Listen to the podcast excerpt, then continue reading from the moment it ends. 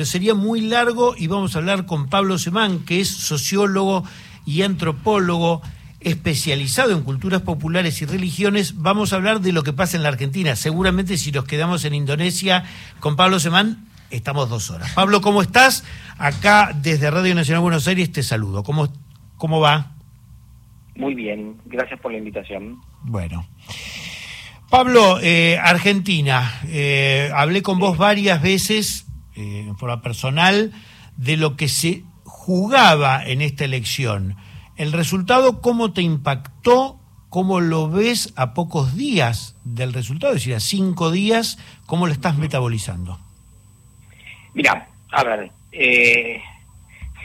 yo desde hace exactamente, desde el 8 de noviembre de 2012, que pensé y escribí que eh, si los gobiernos nacionales populares no se fijaban en su dinámica expulsiva, iban a terminar derrotados por algo que en ese momento llamé el Frente Amplio de la Libertad. Y es lo más parecido a la libertad avanza que yo me podría haber imaginado, porque incluso la dinámica de conformación de la libertad avanza, que es agrupando los excluidos, de los, echados, digamos, de, y, a los que se les denegó razón desde el nacionalismo popular, digamos, eh, se confluyeron todos ahí, ¿no? Mm. Obviamente que había un, un, porcentaje de, inicio que, que, bueno, no sé, uno podría decir el antiperonismo de siempre, supongamos. Entonces a mí, en, principio, en el muy largo plazo no me sorprende, y tampoco me sorprendió ni en La Paso, eh, me, sí me sorprendió la, la, primera vuelta, que ahora lo entiendo como que fue la paso de la derecha, ¿no? Mm. Porque en la primera vuelta finalmente se dirimió qué candidato iba a tener que apoyar al otro, si mm, Patricia Bullrich a Milei o Milei a Patricia Bullrich. Eh, eso sí me sorprendió porque no, no, me imaginaba que a Massa le fuera a ir tan bien como le fue en la primera mm. vuelta y finalmente eh, no me sorprendió tanto eh, el resultado, sí, me sorprendió la, la, la, diferencia que hubo entre Milei y, y Massa, porque fue una elección contundente a favor de Milei, una diferencia enorme, eh, que, que, es muy duro porque yo pertenezco al, grupo de gente que apoyó proyectos nacional populares eh, y siendo muy, muy crítico y entendiendo que podían perder y, entendiendo a los votantes de mi ley, eh, también entiendo que, es una derrota contundente de una idea política que, bueno, que va a tener que entrar en un proceso de revisión y de renovación al mismo tiempo. Ayúdame a entender una cosa, Pablo. Eh, cuando uno veía el domingo las personas que vitoreaban en, en la calle, en el obelisco, a mi ley ninguno llevaba una identificación de un sindicato, de una unidad básica, de un club vecinal, es decir, gente suelta. Es decir, hubo un 55% de electores sueltos, sueltas y sueltes que votaron por una figura. La pregunta es, ¿eso queda en una eh, situación de fragilidad ese voto o se o se mantiene como un voto sólido. Es decir, mi ley que recibió este apoyo va a tener el soporte que tuvo Donald Trump, Jair Bolsonaro durante tanto tiempo, que a su vez tienen partidos políticos, alianzas políticas, o él en realidad queda como una figura frágil. Bueno, mira, yo pienso varias cosas con esa pregunta porque tiene como varias dimensiones. Primero, eh, en, Argentina hacía bastantes años que las encuestas, más allá de si le daban bien a mi ley o no, le daban a favor de los programas como los que sostiene mi ley y la oferta política ganadora estaba en el cuadrante donde se ubica mi ley. En ese sentido yo creo que hay un electorado constante y creciente, eh, que es el que de alguna manera eh, yo veía venir desde 2012 y, y que tendríamos que haber visto venir desde 2007. ¿no? Porque que yo la había visto en 2012 igual era tarde. Eh, así que yo veo un electorado sólido. Segundo, eh, creo que los procesos políticos... Eh, perdóname que, que, subraye, perdóname que subraye este, es decir, que vos crees que hay un porcentaje entre 40 y 55, porque por supuesto no es lo mismo en una primera vuelta que en un balotaje, pero hay un porcentaje de yo no digo antiperonismo, es algo más que tiene una raigambre ya ideológica propia. No es solamente en contra del kirchnerismo del peronismo, sino que tienen un imaginario propio, una, narrativa propia. Y eso es lo que los hace sólidos, independientemente de que tengan organizaciones, y te diría, eh, uno está viendo la emergencia de eh, un, grupo popular eh, eh, con, con anclaje en los sectores populares, donde hay parte de los sectores populares que se volvieron al mismo tiempo peronistas y con perdón, antiperonistas y con un imaginario alternativo o contrario al del peronismo. Eh, sí, todo eso le da solidez y, paso al otro punto que es eh, los procesos políticos en Argentina derivados o asociados a procesos electorales no necesariamente dejan organizaciones inmediatamente, pero también es cierto que, digamos, eh, eh, entre los recursos del Estado, eh, la popularidad y todo eso, bueno, digamos, se puede dar la cooptación de dirigentes, se puede dar lugar a, un proceso de densificación organizativa de ese voto, ¿no? Y además creo que el Partido de Libertad Avanza va a intentar eso, después si lo pueden hacer o no es otro problema, pero no, no me parecería eh, eh, sorprendente que lo intenten, ¿no? Y, entonces, eh, entonces y, perdóname, y después otra cosa que, que, es muy importante de lo que de lo que vos preguntás es esta gente suelta participa o no de organizaciones probablemente sí.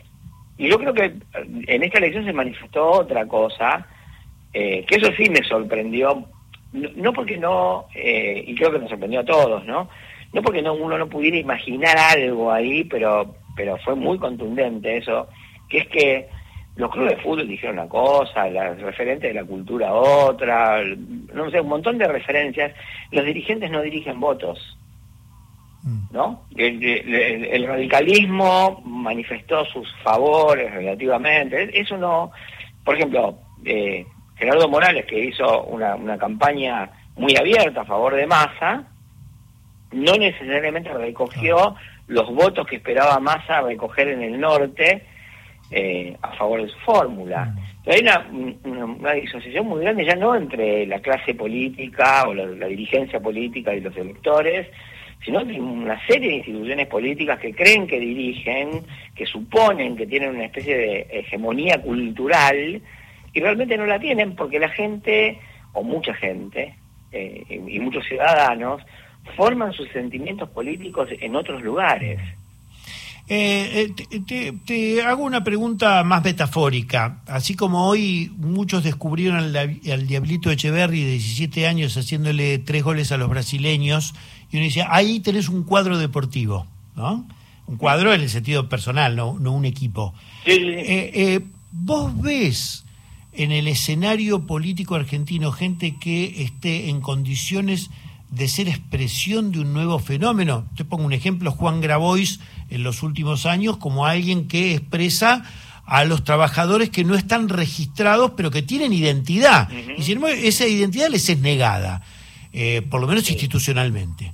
Eh, vos ves, eh, además de los TikTokers y los este, influencers, ves gente que pueda liderar un proceso en los próximos años o necesariamente va a haber que digerir esto, esperar y no atragantarse con una coyuntura porque todavía mi ley ni siquiera asumió?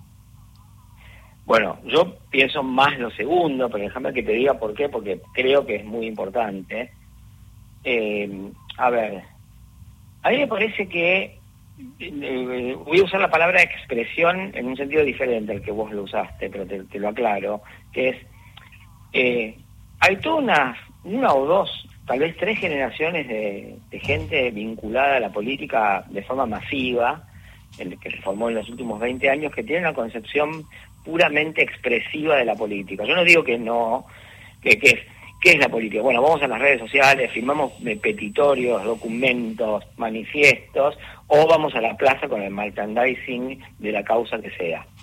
Ese es el momento expresivo de la política Ahora, no hay tanta gente que vaya a reuniones, genere organizaciones, haga acuerdos, amplíe organizaciones.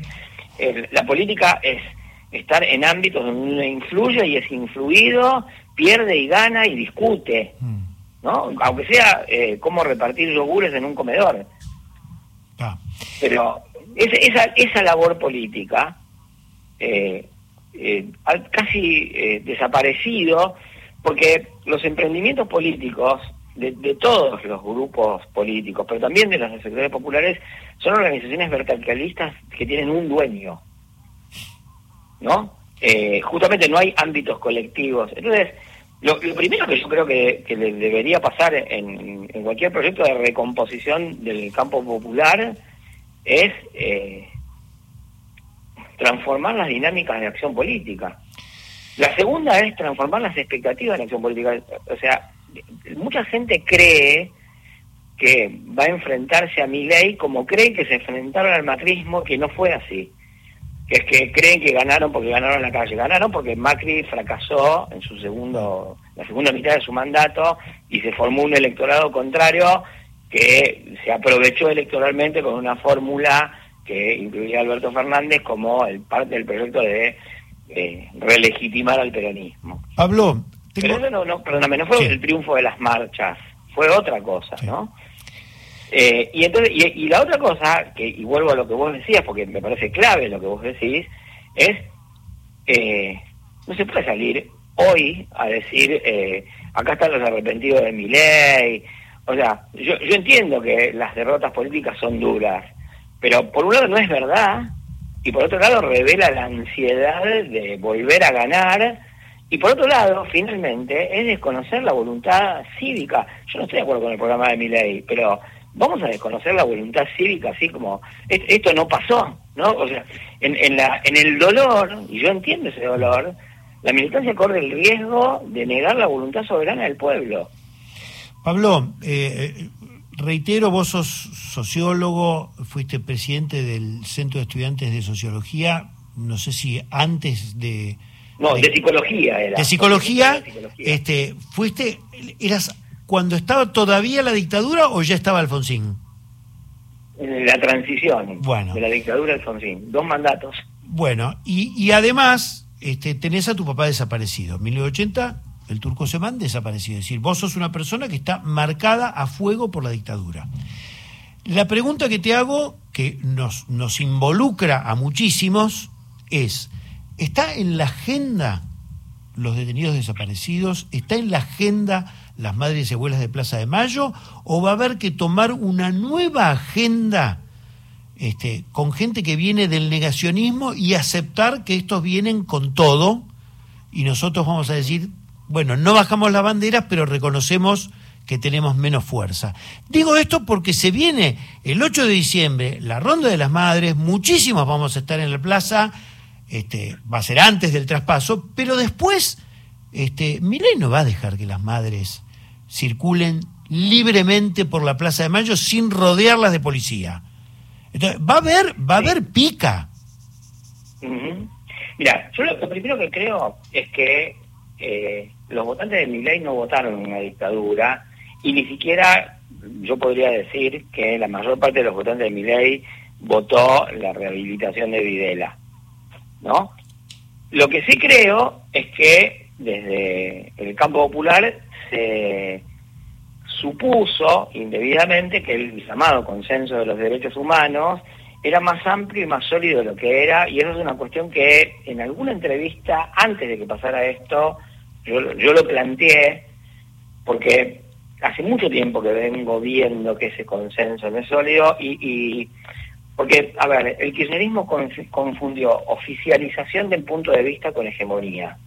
Que vos hagas a los aparatos del Estado hablar tu versión no quiere decir que la sociedad la comparta, lo cual no quiere decir que la sociedad comparta la versión de eh, los dos demonios. La sociedad tiene segmentos muy distintos y tiene muchas versiones yo he recolectado decenas de historias sobre qué es lo que piensa la gente de la etapa del terrorismo de Estado. Yo no me especializo en memoria, pero no puedo no ser sensible a ese dato.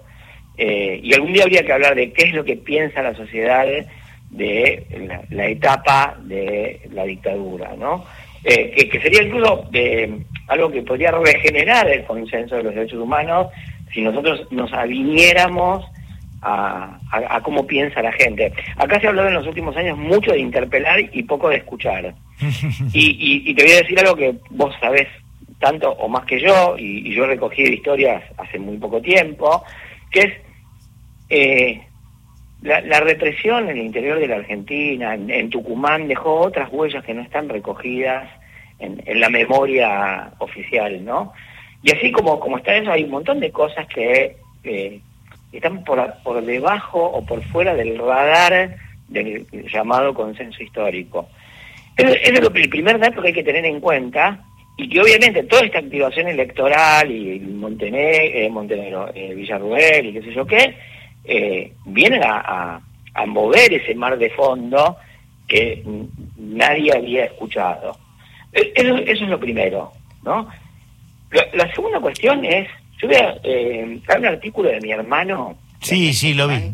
Ernesto Semán, que vive en Noruega, pero habla de la Argentina como si estuviera acá, no sé. Sí, pero este es un artículo, no, no es de ahora. Es, no, no, es, un artículo de, de 2007, 2008, donde mi hermano escribía algo que decía, eh, yo me acuso, ¿no?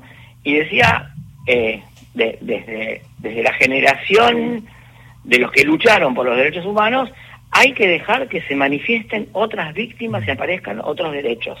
Ese es otro problema que nosotros tenemos que afrontar, porque, digamos, no somos, no tenemos el monopolio del dolor. Pablo, con, e, con, esa frase, vos que eh, tu primera carrera fue de psicólogo, con esa frase, una sesión de psicólogo te diría suficiente, Pablo. te mando un fuertísimo abrazo. que si nosotros no pensamos, o sea, estamos donde estamos por no pensar. Te mando un abrazo. Pensemos. Otro grande para vos y sabes cómo te quiero. Sí, yo también. Pablo Semán, un, hombre que piensa, que escucha, que trabaja escuchando. Se, se pasa yendo a reuniones donde dice, bueno, hablen, yo escucho y anoto.